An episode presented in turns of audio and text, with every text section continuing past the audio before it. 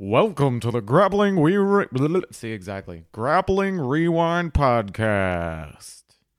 Welcome to this week on the Grappling Rewind podcast. In this week's show, we're going to recap Fight to Win 158. We're going to talk a little about American Nationals. We're going to talk a little about the Freedom Grappling Invitational, uh, Ethan Carlson versus Elijah Carlton. We're going to talk a little bit about the AJP, the Grand Slam that happened in Rio. We're going to preview who's number one with his with it is Rodolfo Vieira versus Kaynan Duarte, and talk a little about Third Coast Grappling in two weeks. As always on the show, I'm your host, Mange, with my co-host, Josh. How you doing, Josh? Can't complain. We are once again remote uh, because Maryland is a little bit coronavirusy, and uh, we're taking precautions. So uh, if the audio takes a little bit of a hit, uh, that's why we're going to try to you know get everything working as well as we can. Josh bought a new mic, so hopefully uh, we're continuing to do improvements uh, for the remote show to make it you know the best thing that we can. Josh, where do you want to start with news this week? You want to talk MMA or do you want to talk let's not start, good stuff? Let's start MMA and then let's move into some other news in a in a minute here because I don't want to start with that. Okay, so uh, let's talk about Matt Wiman getting mollywopped. Jesus. So uh, I've been watching more yeah. MMA, uh, specifically the UFC, recently since coronavirus, because I really that's always my first kind of love, and that's what got me into jiu-jitsu in the first place. And so because there's been less jiu-jitsu, um, I've gotten back into like really enjoying and watching MMA. So I watched this entire card live, and uh, this fight was about what, Josh? 22 seconds. If it was 30 seconds, I'd be surprised. This fight, I think, was 22 seconds. There was not a significant strike thrown in the bout at all. There was not a takedown completed. Pull guard by jumping. You, you got to pull guard, hard. and then you got to get knocked out. So if you didn't watch the fight, um, who was the guy that did it? I, mi- I missed his name actually oh, because I didn't know we were going to talk about it until just now. We talked about it in the pre-show. But Matt, I don't even remember. Now you're going to make me look it up. I'm going to make you look it up. But uh, this is the textbook. Like, if you're ever, we love slams on the grappling rewind. And if you are ever going to slam someone, this is precisely how to do it. Uh, if you've ever seen like a cage, um, a lot of times the cage is put together with paneling on the bottom. And where the joists come together, there's a hard spot. And typically in the cage, there'll be softer, more bouncy spots, and there will be harder spots. And veteran fighters, and pretty much all fighters nowadays, will go around with their corner on the first day when you're allowed to enter the cage, and they will stomp around the cage, and they will go find the harder spots in the octagon where the floor meets the joists directly, and there's less bounce with the canvas and with the with the um, with the actual decking. So that is what happened here. Uh, Matt Wiman jumped guard and then was walked over to the hardest spot on the cage. A nice frame was made, and then a big slam and a, you know, 12th slam knockout in the UFC history. I don't think he was planning on knocking him unconscious. Uh, you never you can't plan corner, for that. But you hear his corner say, "Bring him over here." That's another thing so people will do. Walks, They'll you, yeah, you take someone down in front of your corner so your corner can talk to you more easily. Right, and especially since it's silent, like you're going to be able to hear everything. And it was uh, Jordan uh, Leavitt. Yeah, or that's, that's it. Jordan Leavitt. And it was 22 seconds. 22 second slam knockout. I love to see him. Um, it's just awesome. We see we saw Slam KO and Fight to Win. I want to say in the last like four or six months. Super rare, but this is textbook how to do it. He makes a nice frame on the front of the face, and Leavitt just you know just takes him down. So uh, that was neat this weekend. Kind of a rarity. A little bit grappling. Oh, in other MMA news, uh, Garry Tonon fought this weekend. Oh yes. And then yes, Josh watched the wrong fight. I did, and I was like, he doesn't look so good. And Maine's like, uh, what were you watching? Like, what fight did you watch? He like, looked he, great. Yeah, he has Other one time getting kneed in the face. Yeah, in the second round, because Garry Tonon fights in one FC, and in one FC they use the Asian rules, uh, which typically include uh, knees to the head of grounded opponents and some other like soccer kick rules depending on the promotion. And so Garry Tonon, after controlling the back for a solid like I don't know eight of eight minutes of ten minutes in the last like 15 seconds of the second round, eats a square knee in the face on the cage, and I was like, oh, this could turn the fight. And then it totally doesn't, and Tonon takes a very clean decision. I think the first decision of his MMA career. Um, yes, he's finished um, everyone. He finished everybody except for his most recent opponent, who's I think ranked so, in one FC. I think ranked fifth or third. Three. Yeah, he was ranked third. Tonon's ranked fifth. Yeah, so Tonon, I think in the narrative, and they were talking about in the um, in the actual fight commentary, very quickly will probably challenge for that featherweight belt for ONE FC. So it's been really cool to follow his career. The grappling exchange in the first, and it really in the first round. The second round looked very good. The first round was utter domination on the back. Pure um, domination, pure grappling domination. Amazing handwork, amazing body control work, um, a real back attack clinic from Tonon, which kind of surprisingly was staved off by his opponent. I mean, I'm blanking on the name of his opponent because we don't typically cover MMA, but um, yeah, it was. We it was about grappling, so yeah, but it was a good week to watch grappling guys do MMA. Um, let's move into the next segment. Uh, Josh, you want to you want to take this one, or want me to take it? Run with it. All right. So, um, Barata has been accused and arrested on sexual assault charges. There's apparently a video um, that has been retained as evidence uh, with regards to that. Um, Barata, famous for the Barata Plata uh, that we talk about on the show not infrequently. Um, That's Rafael Freitas for people not knowing his nickname. Right. Uh, so if you see something like that in your gym or are familiar with it, uh, report it. Um, hopefully, this is the last of this in the community that we see. We've seen a lot of it this year. Um, yeah, it's it's unfortunate to say the least. I really don't like covering any of this stuff because it always makes me super uncomfortable that our community has that in it. If you see it, don't allow it. Um, on to other news, unless you kind of got any of the pieces you want to talk about, Josh. Uh, no, I'll okay. just echo Maine. Like it, it, it makes it makes Maine uncomfortable. It, you know, it, it's it's an uncomfortable situation to talk about, but it is something that needs to be brought up because no matter what's going on, your training partners, uh, female or male, whoever it's happening to, need to be protected. Like we all might seem like a bunch of lunkheads and you know testosterone leaking crazy people, but you know we're we're actually just normal people, and you don't want bad, messed up things to happen to anybody. So yeah, um, definitely if you see it, say something. If you know about it, bring it up. You stop know, it. even just even if it's it. an instructor, like just stop it. Like you'll find another place to train. Don't let it continue. Yeah. So uh, moving into happier news. Um, in two weeks, we are covering Third Coast Grappling, uh, Kumite, not not Kumite, sorry, Third Coast Grappling five uh, in earnest. like the next one, I we covered the Kumite. We covered so many Kumites. Whenever I say Third Coast Grappling, I just Third Coast Grappling, Kumite, and then Kumite. a number. It's the Kumite. Um, Coast Grappling 5 taking place December 19th. We haven't got a whole lot of chances to talk about the card, so I wanted to talk about it this week in news. We will preview it in earnest next week following our recap of who's number one. Um, it is a stacked card. Josh and I are both really excited for this. Josh, I'm going to read through the names. Uh, stop me where you want to make comments. Uh, main card, main event, we have William Tackett taking on Felipe Andrew and Nogi. Uh, there you go. we'll stop right there. What a wild match. If you look at the preview picture, though, Maine and I discussed this, and uh, Felipe Andrew looks like a tiny baby. So it's uh, really uh, funny. So Felipe Andrew's picture, there's somebody posted, I think, on Instagram or Reddit or something, that Felipe Andrew's IBJJF picture is f- of him when he was like 11 if you, you can go back and find it, and it's like for some reason everyone loves to use like ten year old pictures of Felipe Andrew. I think this picture is a little more recent, but uh, like they've softened his face so he looks he looks younger than William Tackett. I mean, I'm fairly certain William Tackett is significantly younger than Felipe Andrew here. Um, enough about the picture. This matchup is going to be crazy good. Uh, Andrew is still technically, or sorry, not Andrew. Uh, Tackett is still technically a brown belt, or he just got promoted to black as well. I think he's still a brown belt. Okay, I, I I'm blanking. I know there's been a lot of promotions. I know Elizabeth Clay, who trains with uh, him and Steele and Andrew Tackett, um, got promoted really recently to black. We will cover her this week on Fight to Win. Um, but man, I'm excited about these. Both these guys push a pace and like are really, really big submission hunters. And Andrew is a guy that at any point in time can snatch your leg and just you know, and just finish the match. We saw that on so many Kumites. We've seen that on Who's Number One. We saw that at Euros against Keenan. Like, very, very aggressive finisher. And Tackett, we have covered him probably once a month for the past since ADCC trials almost.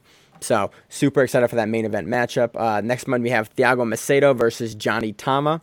Uh, I think Johnny Tama is filling in for Michael Musumeci because Mikey Musumeci had to pull out. Um, I don't exactly know why, Josh. Did you catch why he had to pull out? No idea. Normally he posts about those things, but I didn't see anything. Yeah, it was a couple of weeks ago. Uh, I don't remember why. Next match, we have Cody Steele. Or we have John Combs versus Pedro Marinho. Really excited about that match as well. Um, both super active guys. Look for the finish. Both guys we know leg locks and guillotines. So I'm very curious to see. We've seen both guys put guys in guillotines and finish. We've seen both guys fight out of really, really deep guillotines. I think we've seen both guys get caught too in that. So I'm very curious to see how that goes. Um, Combs has been a little up and down recently, but when he is on, he is on. Pedro Marinho the same way. Um, so very, very interested to see where they're actually going to rank both guys in this division as Pedro is still a brown belt, although he's a standout brown belt and definitely I think has a world ranking at the Nogi, you know, open divisions. Um, I'm, I'm fairly certain that's correct.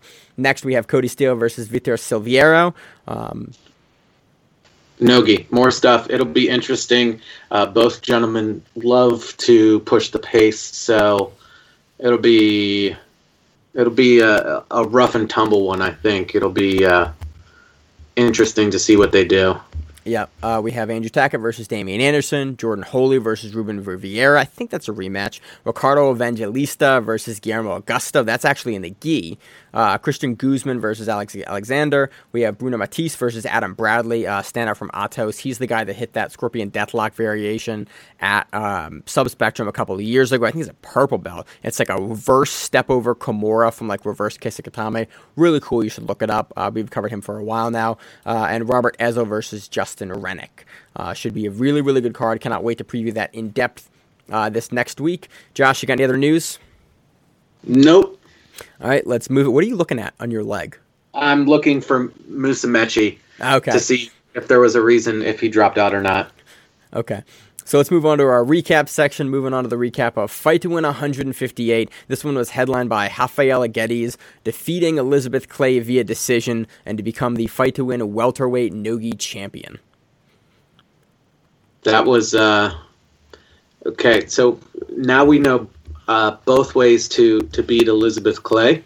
Um, either be enormous. Gabby Garcia. I think the only person Garcia. of recent history that's defeated Gar- I mean Clay has been Garcia by having that just really really heavy pressure game and just preventing Clay from going through that inversion. Um, and then Guedes now. Yeah, who is just like, you know, just came at her was just hard and fast paced and was just hip to was just hip to her game and didn't really let her do anything. Yeah, I mean, you saw there was a couple points in the match where Guedes would throw like a really close knee cut pass, but she was never able to fully get around kind of the legs of Clay and like settle into position. And then she would realize that Clay was starting to get some leverage, starting to turn her hips, and almost begin to take her over, getting to a place where she may be able to take her over. And Guedes would immediately go, nope, and reset the position. Um, and after I think about six or eight minutes of this back and forth of uh, Clay kind of scooting forward in the open butterfly guard, kind of looking for the arm jags a little bit, definitely not looking to wrestle up in that position, really looking for you to start passing on that kind of open butterfly guard. Um, Clay has to come up, and Guedes just sort of continues to frame out. Um, and that was that was it. I mean, we just we just saw Rafael get her game going a little more than Clay, and I didn't really think that um, you know there was really a whole lot of uh, passing that was like that progressed to the point where I thought it was going to be finished. But Clay also wasn't able to sweep or able to get under, and Guedes kept hitting her with those slams. And I really think the deciding factor was the slams from the guard in this match. Yeah, I mean, you, you even see when when Clay was starting to activate and got to like the turtle position or whatever that Guedes just was heavy on the head and just would try to get to the position, but then you know nothing came of it. Yeah, so really good position work. A little bit of weirdness with the flags at the end. Um, they were on the different sides. I couldn't exactly tell what was going on with the flags. There was some flag raid. Eventually, it was sorted out, and Guedes took a unanimous victory here uh, for the welterweight title for the gi. Eh, sorry, in Nogi. So a very interesting match. Uh, I'm curious to see where they both go from here. Um, Clay is pretty much beaten everyone now except yeah, and so it's she's in a she's in almost like a a very interesting spot. There's um there's definitely some other grapplers I'd like to see her face, but that list is sort of has dwindled very, very quickly, given the kind of the elite level of competition that she's been able to sub. So, really good performance from Guedes here. Just stuck to a game plan. Having Galvao in your corner, I think, definitely probably helps that out as he's one of the kind of better game planners in the sport. Um, and that was on display with his coaching. You know, Yeah. good match. Uh, next match, we had Felipe Trovo defeating Mateus Luna via decision. Why don't I have that on my results? Um, let's Hold see. on just a second. This was really I, am just trying to keep up with all of the stuff that was. Josh. You've been uh, that- gone. You've been gone too long, Josh. You're getting rusty. That's what it is. It's I'm just getting so rusty, and you know, looking at. There it is. We, we also used to like in in the show. We also used to break between segments, and I think Josh, when you were like on the show a lot more, that was very very frequent. And nowadays we do the show as like one block, maybe a break at some point before the previews, and uh, we usually have time. We used to have time between segments to like kind of bullshit and talk and like get everything together. And now we're gonna run through the show as a whole piece. Well, that, the other thing was too that Seth used to post the results, and it was easier to read it off of his posts than it was from the Flow website. And the Flow website, you have to like click on multiple things to get all of the results. Yeah. So I'm like scrolling through. I'm like, okay, I'm at the results. They're not in order of matchup. They're Bro, I- just I, here. I, I, co- I copied them over into a Word document. That's what I do.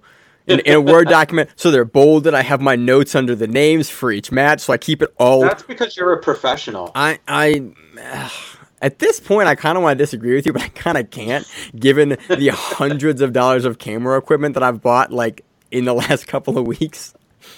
Uh, I brought more camera brackets today. So moving on to this match, um, this is a lot of Trovo. Um, really playing from the guard, looking for the X choke from the guard. And he would take the bottom side of the right lapel, uh, if you're facing camera, and loop it over the shoulder. And he went for just a straight up X choke. He tried for that lapel variation of the X choke. A- And that was really the entire game. I don't think Luna at any point was really able to fully get out of the guard. And really, you know, there was a scramble at the end of the match, but it was it all. was Luna working from the guard, working to kind of make distance and kind of flatten the hips of Trovo out here. And Trovo just going to go, cool, we're going to play close guard, and I'm just going to try to X choke you until the time runs out. And That's my favorite thing to do, is try to be as lazy as possible and then collar choke you from the guard.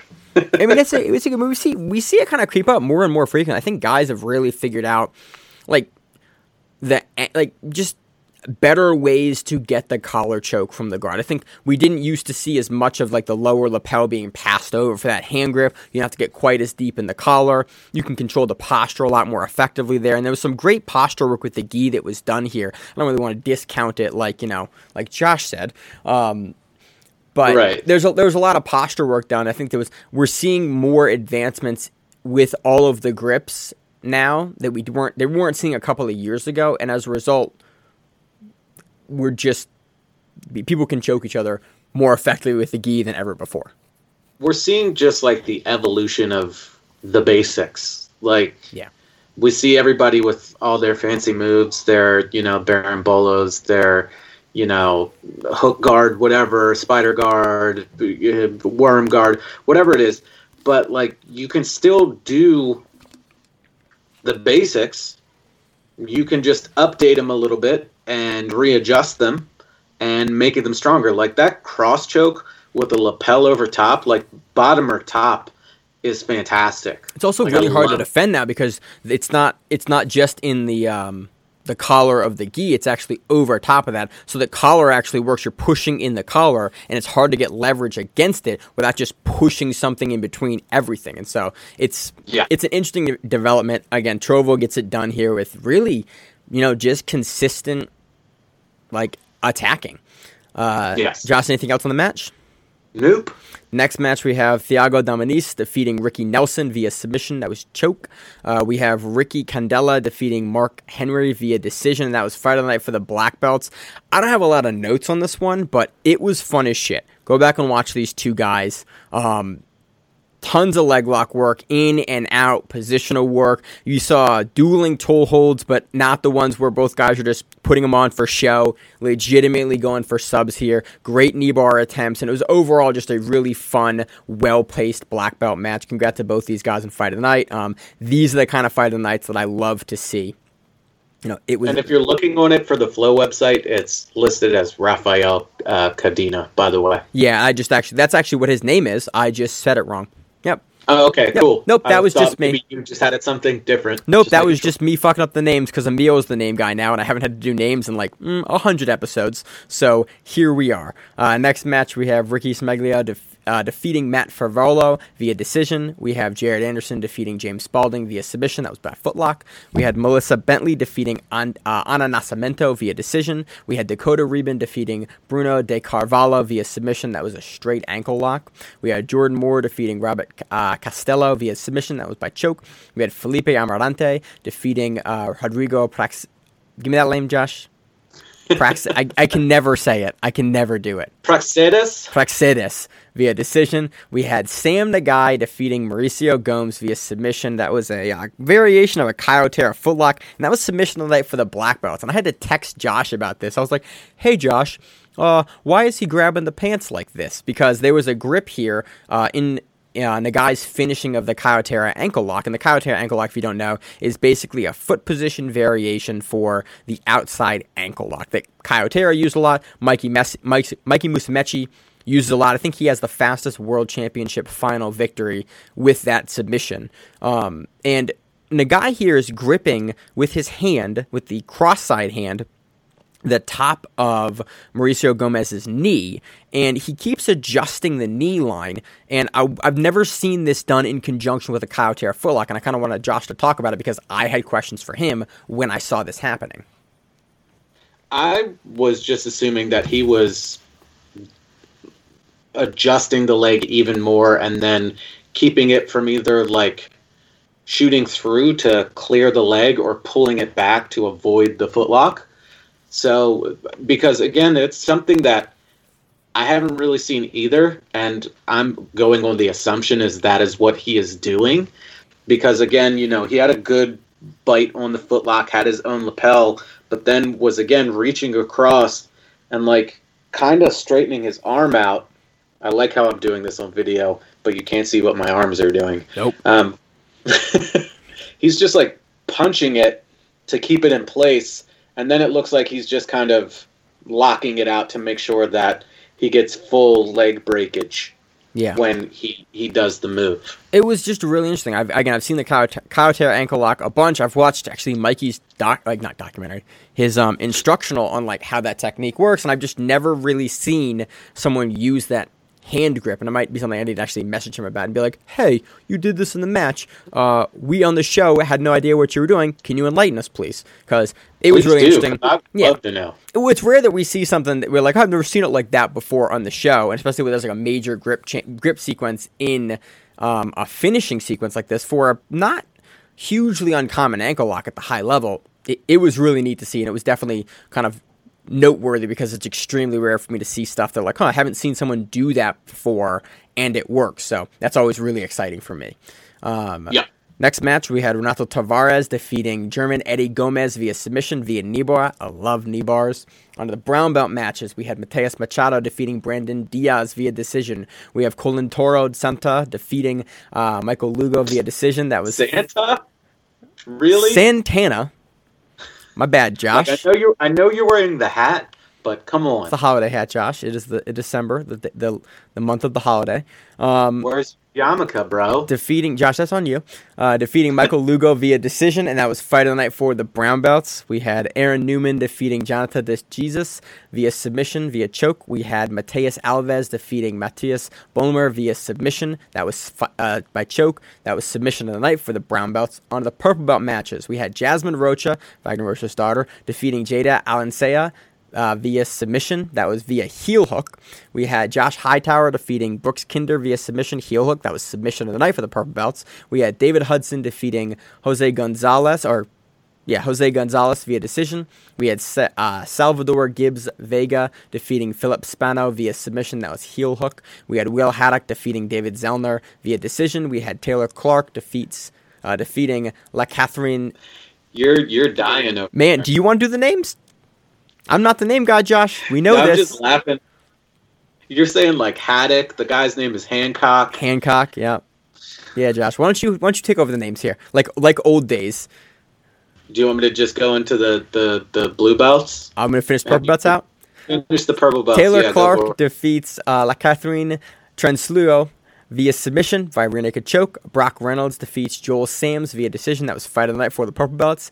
Uh, Andrew Neves defeats Rico Rod, uh, Rosado via decision, and Kenny Augusto defeats Hector Roman Gonzalez via decision. On to the blue belt matches. Please, Josh, save us from uh, basically what is the outro of the show, which is me apologizing for butchering folks' names. Hey, it, is what it is. I'm reading off of my results page right here, so if they don't match yours, uh, oh well. Uh, Ramon Ramos defeated Cedric Louisant via heel hook. Achilles Rocha defeated Jake Strauss by decision. That is uh, Wagner Rocha's other son, or other child son. Been really active on Fight to Win. A kid. uh, Juan Rodriguez defeated Garrett Garcia by knee bar. Lennon Gonzalez defeated Isaiah Correa by decision. Uh, Michael Casedo defeated Jamal Kayat uh, via decision. Justin Camacho defeated uh, Braylon Carroll via decision. Micah Cox defeated Alberto Robleto via triangle, and Danny Harris defeated Victoria Sargent via decision. Yep. Uh, so I have some different results on that, by the way. Um, oh, okay. It's all good. Uh, on to the t- kids and teens matches. Josh, want to take those away? No, I'm going to make you do them. we have, uh, have Mason Odella defeats uh, Enab Chambly via decision. Eco Moreno defeats Elwood Gorham via dis- the uh, submission. That was via armbar. That was submission of the night for the kids and teens.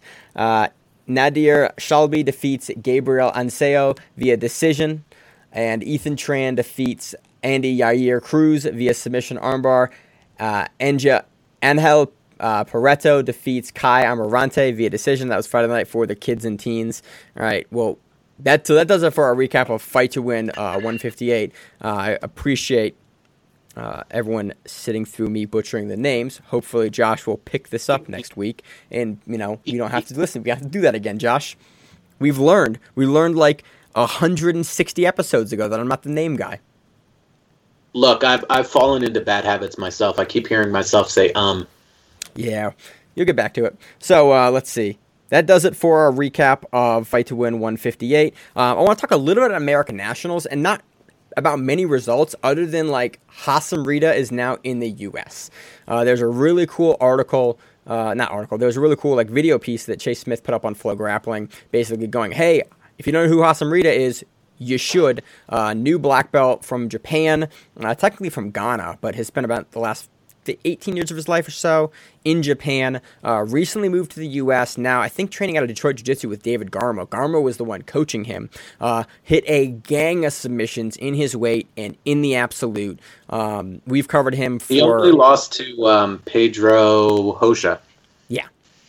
So we've, we've covered a bunch on the show. Uh, both of those guys. So keep a lookout for Hassan Rita. He has a big highlight reel up from the event uh, that you can watch. Um, really, really good submission hunter. I'm a big fan. I'm really curious to see now that he's in the U.S. I assume he kind of talked about in the interview doing a ton more of the IBJJFs in the U.S. Um, so I'm super curious to see how he looks there. He looks super good at American Nationals, and you know he's a guy that we've covered for the past few years. I think before even his match with Lachlan Giles, I think we were covering him when he was a brown belt on Quintet. So you know, look out for big yep. things from Hassan Rita. He had a very standout performance from American Nationals. Now, American Nationals, at the time of this recording, didn't have all of the matches parted out and with results up yet, so we're not going to, you know, fully cover those just because we would, we would end up butchering it. Uh, also taking place, this any other kind of thoughts on American Nationals or Hassan Rita? No, what you can go back and watch, definitely do. Uh, if go through Flow, go through whatever you can find it on, and get your uh, more jujitsu fix. Yep. Uh, also happened this week was the Abu Dhabi Grand Slam. Um, kind of struggled to find a bunch of the matches. Um, Antonio uh, Zanella, make, make sure I get his name right. That was correct. Yep. Uh, posts a lot of the videos on YouTube if you want to see him. I think he has most of the finals matches up for the brown and black belt women's matches and for the black belt men's matches. Uh, a couple matches that were fun. Um, the ones that I really wanted to wanted to kind of tell you to go watch if you get a chance. Um, I'm blanking on. Oh yeah, the Eric Muniz match. Uh, in I think that was the Absolute uh, versus Eduardo Lopez. Um, Josh and I both commented on that the AJP has changed their rules. I think the last time we covered them, uh, and we talked about the rule change probably six or eight months ago on the show. What do you think, Josh? Is that about right? Something like that, yes.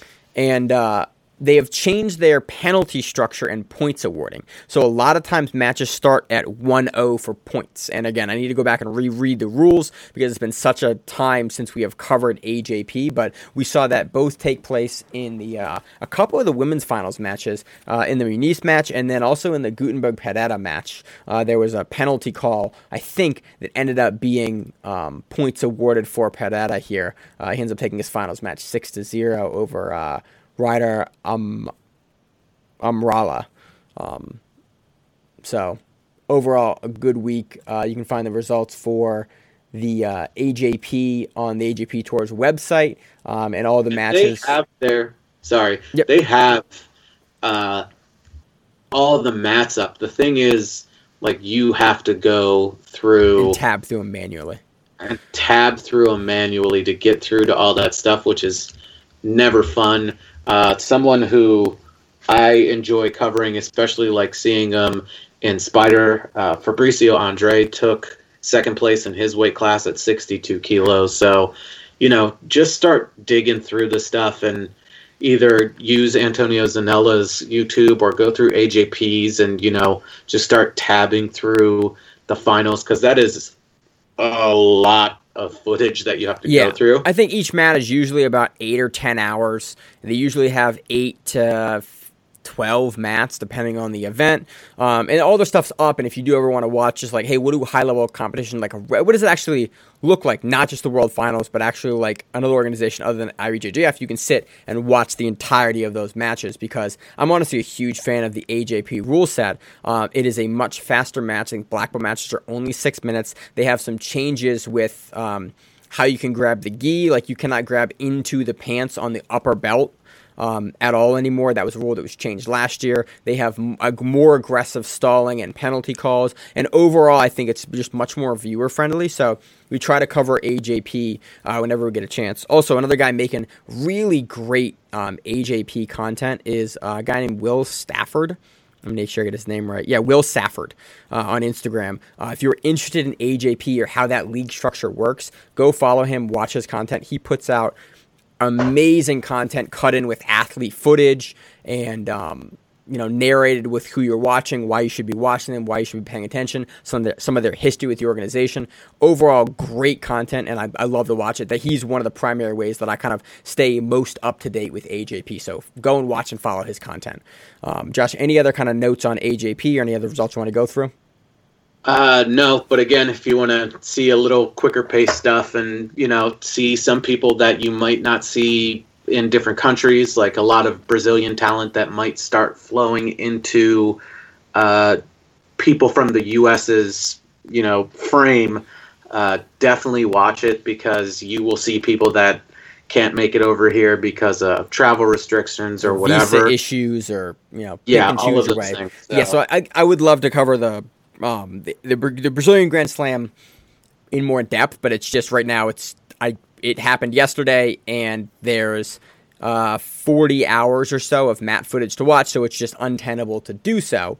Um, but yeah, there's a bunch of guys here that I don't recognize that are in the top results, so that's always super exciting to me because it you know it's new high level talent coming out of Brazil that we're gonna see probably in the next couple years. So uh, that is that is always exciting from like a development or like a like a world stage perspective for me. Um, moving on, uh, Josh, you want to talk about freedom grappling? Uh, Ethan Crelinsten versus um, give me his name, uh, Elijah Carlton. Sure.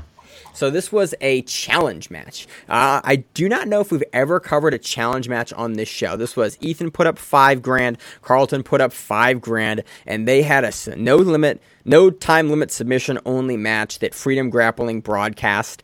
Uh, for all the marbles, basically for ten grand. I know Gordon Ryan famously did these a lot. I think it purple and brown and early black, Josh. Is that correct? You were kind of more familiar with what was going on then. He'd do $500 gym bets, I think is what it was back then. It was more like brown and, and into black before he really, you know. Before the EBI stuff. And even a little yeah, bit into that. And I think he'll still do them. Like even into that, he definitely put up a lot of money. Like definitely against Dillon Danis on yep. multiple occasions. Tried to do it, and uh, not a lot of people took him up on that offer. He did it against. Um, he did it recently in the last year because he talked about it, and it was a very quiet thing. It was like a five hundred dollar basically gym bet, and I'm blanking on who it was, but he he mentioned it very briefly, and it was a guy that I don't think I was very familiar with, but you know I appreciate guys still doing this, and like you know Ethan putting up the money and Carlton putting up the money you know, I, I like when guys kind of put their money where their mouth is. Um, if you can afford to do that, if you can't, please don't do that. There are other tournaments and other ways that you can, you know. Yeah, I don't got five grand to throw around. But I look again. I like high. I like high stakes stuff. So if you can afford to do it, or you can get a backer to do it, you know, go go do it. Uh, this match was really interesting. Very very high pace. I think only about a three minute match. Josh, is that right? Uh, in total, the entire like video that was posted up was like three and a half minutes. Yeah, you can find and... this on um, on Elijah Carlton's page on Instagram. I think also Freedom Grappling Invitational has it. Ethan Carlton's page yeah. has the uh, highlight of the finish, which was I think an outside heel hook by Crelinsten. Is that right, Josh? Uh, yeah, yeah, yeah, yeah. But yeah, overall, um, good match. Elijah went in and attacked the feet a lot, and Crelinsten did Crelinsten stuff, and then came up and did his thing. Yep. Um, overall, very leg locky, very you know high level leg lock battle back and forth, and Ethan's eventually able to kind of get this exposure that he needs on the outside of the leg. Um, really reaches back with a long arm and is able to get it, turns it over, and uh, that's the finish. But yeah, go back and watch the match because it's cool. I like. We don't get a chance to cover challenge matches a lot, um, especially with high level guys. So it's it's definitely something that's unique, and you know you should go by you should go and support that by watching it because that's that's how we see more see more stuff like that, and it broadens broadens jiu-jitsu. Um, I don't think I have any other stuff that I want to touch about. Uh, submission on the shore and all women's event also took place this last weekend. I'm having a problem finding results and match footage for that, so I'm going to kind of continue to search this week, but that also took place uh, this weekend. Uh, that is all I have for results this week. It was a nice week full of results. Josh, do you want to get into their preview for who's number one, Kaynan Duarte versus Rodolfo Vieira? Yes. All right. So moving to the preview for who's number one, Kaynan Duarte versus Rodolfo Vieira. I don't know why I had to say it twice as we just did it. Um, but this one is a rematch of the Spider Invitational. Was it the finals or the semifinals, Josh? Do you know? Semis, I think. Okay, because I forget who who Duarte faced in the finals, but yeah, I think it was the semis. That was in the gi. That was in 2019. Since then, we have not seen Rodolfo uh, compete in jiu-jitsu. We've seen him in the UFC, I think, in two separate matches. I think two separate matches, winning both. I think he is nine or ten and zero oh in MMA, but he's switched over to MMA. He made that switch about five years ago. Uh, Kaynan has not made that switch and is still jiu-jitsuing it up. So this is now in nogi. And Josh, how do you think it'll play out, and kind of what are, what are the differences you think that'll happen uh, from the 2019 match in Spider and the IBJJF style rules and the IBJJF rules in the gi versus this. I think this is a no time limit sub only. Uh, it might be a 15 minute. Yeah, it's a 15 minute. There's one other sub only match on the card in uh, Third Coast Grappling next week. Um, how do you think it plays out? How do you think it looks different? Well, it's going to be far more like high paced than the gi match. Um, is like forward moving. That's it. He he's a pressure monster, and he's going to look to just I'm assuming overwhelm him. And as of recently, he's been training with Cyborg and Buchecha and uh, Shoeface. Um, Antonio Carlos Jr. If you're not familiar Yes. with who Shoeface is, uh, also fights in the UFC.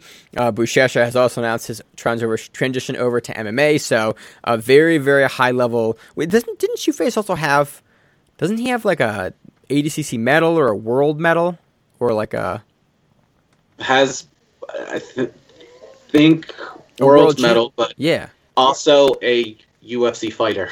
yeah, and been a UFC fighter for a very long time. Uh, for some reason, I think Shoeface has a world. Like, does he have a win? Like a like a gold at Worlds? A black belt title, he might. It, and that he's one of the guys that I think has one, and I'm it, I'm blanking on it, but for some reason I always think that that he does. Um, but regardless, he's been in that room with just straight killers and guys that are going to pressure and push into him and be very very aggressive. We've seen Kaynan kind of do that a little bit, but I think Kaynan is much more of a I think a reactive fighter. Josh, is that the way to put it? You think? I wouldn't say that. He's just more of like a. Hmm. He just like moves where his oppo- opponent doesn't want him to move. So maybe that is more of a, a reactive fighter, but you know, the guy just does whatever he kind of wants to do and just attacks you no matter what and tries to well recently and they just recently did a write up of it has been attacking that triangle from the back Yeah, he was hitting Uh, that a ton at, at pans, which is kind of out of nowhere. We really hadn't seen that from four out of his five matches were finished that way Yeah, so I'm curious to see if he's going to do that, be able to do that on Hodolfo. Um, again, we just we haven't seen as much from Hodolfo recently, so it's really hard for me to tell. Like I just we haven't covered a lot of those matches on the show, so they're not really fresh in my mind. I'm also curious to see how he's going to look with sort of that much time off of you know the high level professional scene. I think the previous time we covered that was him in 2018 at Black Belt CBD, or was that yeah was that Dorino that took that? no no no no That was him.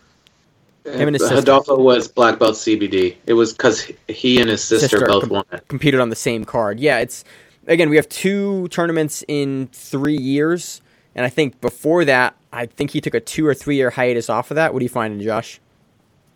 I'm I'm reading uh, Zapato's uh, Cara de Zapato. There we go. Uh, Shoeface's thing, and it's saying that he took gold in the 2010 World uh,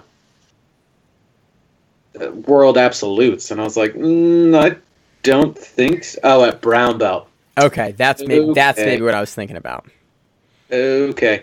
Um, at, I've seen I'm seeing bronze for black belt Okay. only. So But still, world medalist.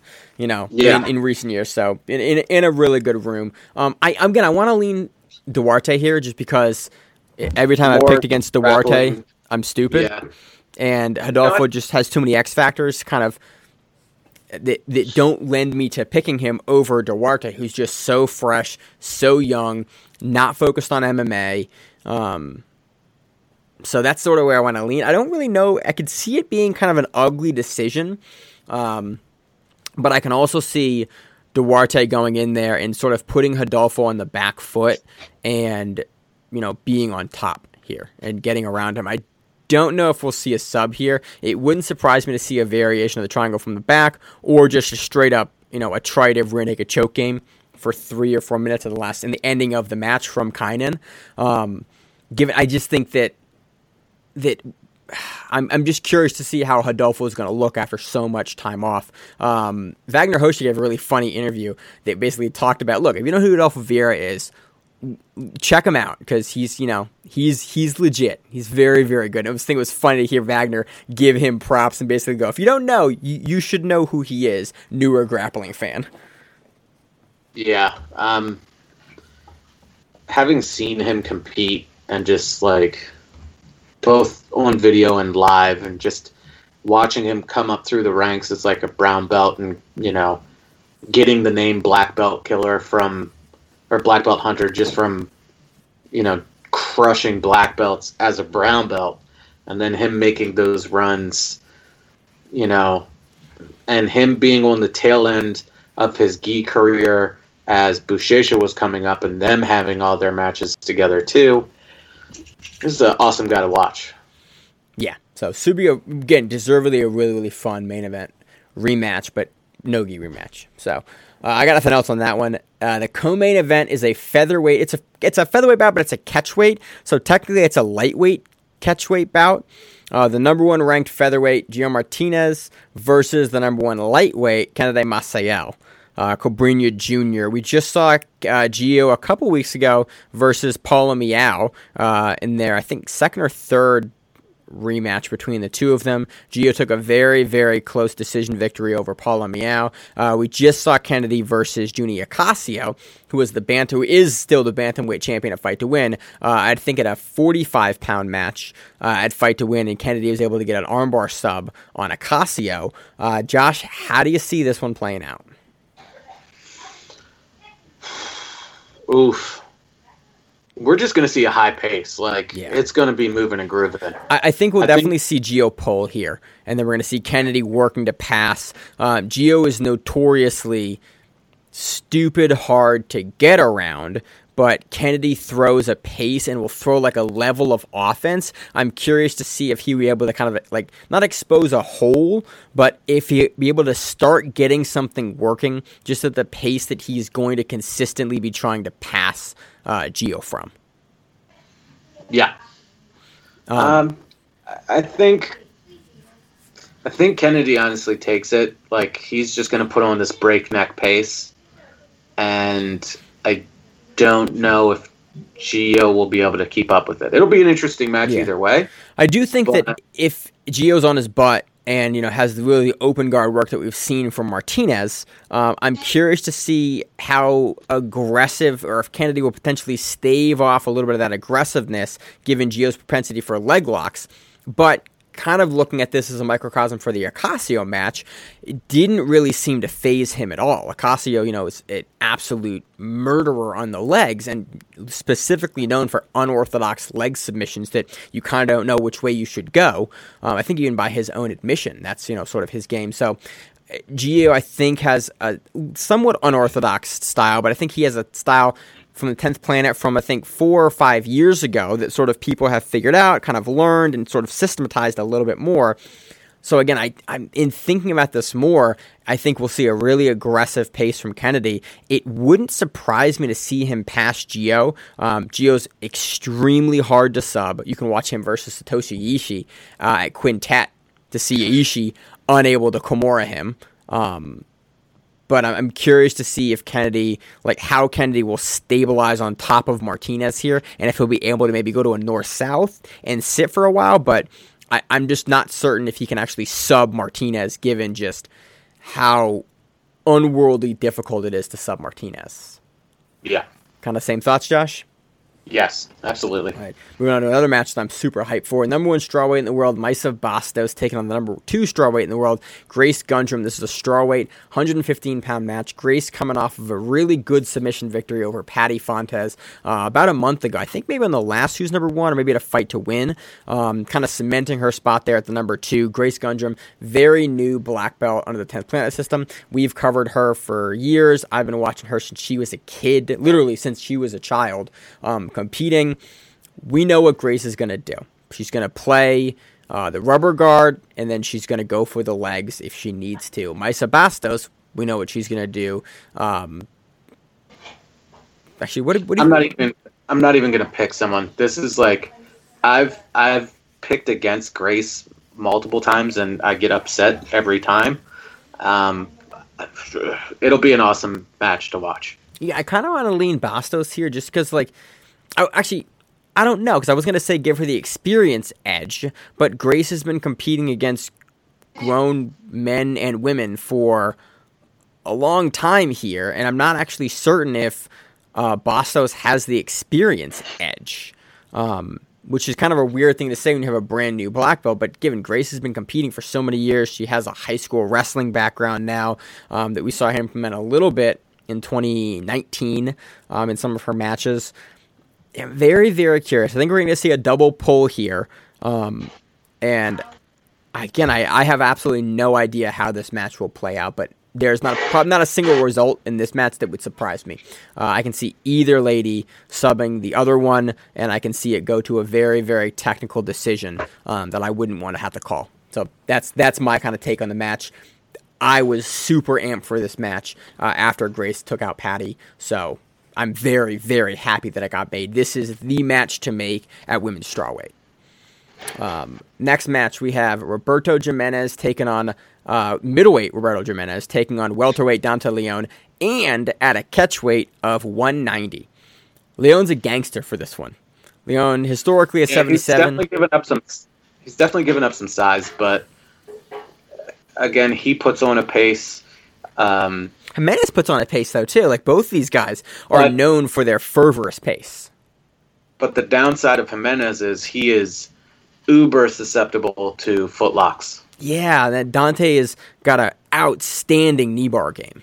Like kind of like everyone Yeah. kind of sleeps on his knee bar game. He has looking through his record, looking about his match the past couple years, has a gang of wins by knee bar and by rear naked choke.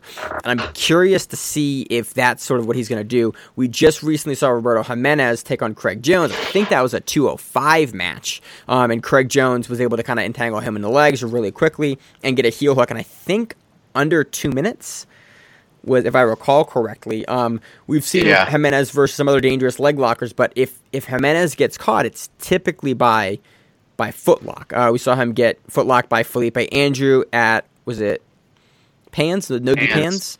Nogi Pans. We've seen him Uh, get heel no. hooked by Pedro Marinho. Hands, pants. Oh, was it Pans Pans? Gi Pans. Yeah, regular gi. Yeah, and so I, again, I see Leon identifying that, deciding to wrestle with um, Jimenez for a little bit here, which I'm curious to see how that will go. But going to a bottom position or entering it on the legs and really just hunting, and it wouldn't surprise me to see Leon punch up here and wait and uh, get Jimenez with a heel hook. But if, if Jimenez can stay kind of prescient, I can see him implementing a top gear and potentially getting to Leon's back. But Leon has just looked so good recently. Um, I kind of I kind of predict an upset here with the welterweight uh, taking out the number one middleweight. Um, let's see. Next match we have number two middleweight now up in weight Wagner Rocha taking on number four middleweight John Thor Blank. What do you As think? As much as, as Rocha is a gangster and going up in weight, that is a big, that's a big old jump. Dude, Thor's a big dude. Dude, Thor, Thor. It's called Thor. We call him Thor. Like strong as shit. Now actually grappling full time. When he was ADCC, he was still a part time guy. I think there's an article that came out this last week about that. It was basically like, yeah, he was still part time when he heel hooked Rustam Chsiev and went to ADCC. Like he's the real deal. He's also a natural middleweight, if not a natural light heavyweight versus Rocha, who is you know who's moved up and definitely has looked comfortable at 85, but will definitely be the smaller man. I know we know John's gonna pull, and we know John's gonna look for his leg. Look at the Wardzinski match. Um, I'm curious to see if Wagner plays like a really outside kind of batting at the head game, or how exactly Wagner starts to address Thor's guard here. Um, but I mean, Thor's Thor has absolutely zero issue with just pulling guard, Right. which would force Wagner to just come in and have to attack. But that's my question: then- is I don't know how exactly Wagner is going to attack the guard here because Thor is so dangerous. He's gonna Um, hit him in the head. Yeah, but I mean, like, how is he actually going to work to pass? Is my question. I, I don't know. A lot of these matchups are just like I don't want to speculate. I just want to watch and see what happens. So I I, I predict Thor here. Um, Wagner's a gangster, really hard to sub, but I predict Thor getting in on the leg and, and Wagner needing to defend that. Um, again, we've seen Wagner. We've seen a lot from Wagner over the years, so nothing was a gangster. nothing was surprising with Host, especially going up a weight class. Um, you know, he's been training a ton with Cyborg, Dorina, like not Dorina, sorry, Cyborg, and the whole host Baby Monster, the host of other grapplers at Fight Sports. Um, always posting training videos, so you know, very curious to see. Uh, rounding out the card, we have number three welterweight Ty Ruotolo taking on number nine welterweight Cody Steele. Um, big difference in the rankings here. Ruotolo has looked really, really good. His brother just won uh, combat jiu-jitsu uh, lightweights last week in Mexico. Um, very curious to see this. I, I'm I like. I'm sorry. I'm. I do not know how the wrestling of Cody Steele will. How Ty will deal with that. I think Steele is definitely a better wrestler, um, and both guys keep a really frantic pace. Uh, but I, I really like Ty's passing game here if he is able to get on top.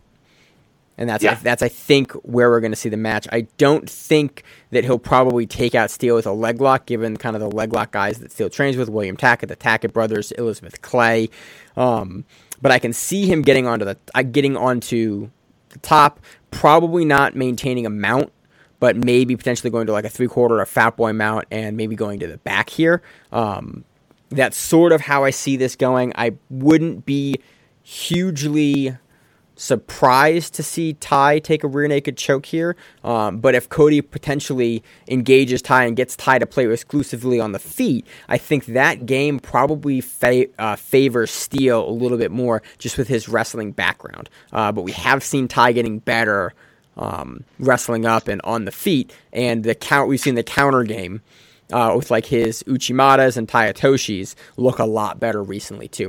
We've seen that from Kade as well. So should be a really really fun card. I'm very excited for it. it takes place December 11th at 8 p.m. Uh, I'm gonna watch it live for sure, and uh, gonna have a good time. So that's all I got for the show. Um, two weeks we got Third Coast Grappling. Next week we got you know this great card. Josh, what do you got going on this week? Work, a lot of it. Nice I got a cappuccino machine, so I'm gonna play with that too. at work. No, at home. That's nice. That's cool. I just got a bunch of camera equipment, and Rachel and I started lifting again. So uh, that's that's been that's been fun uh, to be in not jujitsu pain, but just in regular muscle pain. I'm starting to like get back in shape. It's like, all right, we got the wedding in six months. We've been engaged a year today, so it's like it, it's time for me to you know get in shape so I look good at my wedding because that's going to be like. Are you gonna be shirtless? You'll know, Josh. You'll know. It's my wedding. It's in a backyard. I'm excited for it. Um, I, I, I, photo. I had to Photoshop all the save the date pictures this week, and it's like it's a whole thing now that I realize like, hey, I'm getting married. Like that's a that's a legit thing that's like coming down the pipe that I've got to like like prepare for. I'm now in marriage camp, which is like got to get buff, got to get in shape, got to start eating right ahead of the wedding. So I make all the people that are there like like jealous, like man, he looks good for his wedding. Like that's it's my time, Josh. Normally, that's that's the bride's job. Josh, we both do the same stuff, so it's like we're both gonna look great. I- I'm super excited for this. So you ever be Uh. super vain for no reason?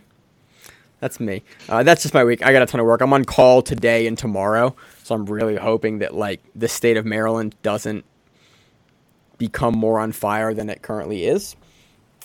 That would be great, but you never know. So that's what I'm hoping for. Other than that, uh, you know, hoping that the Pfizer and Moderna and all that stuff the trials look great for that, so I'm hoping to inject that in my veins very quickly so that we can get back to training.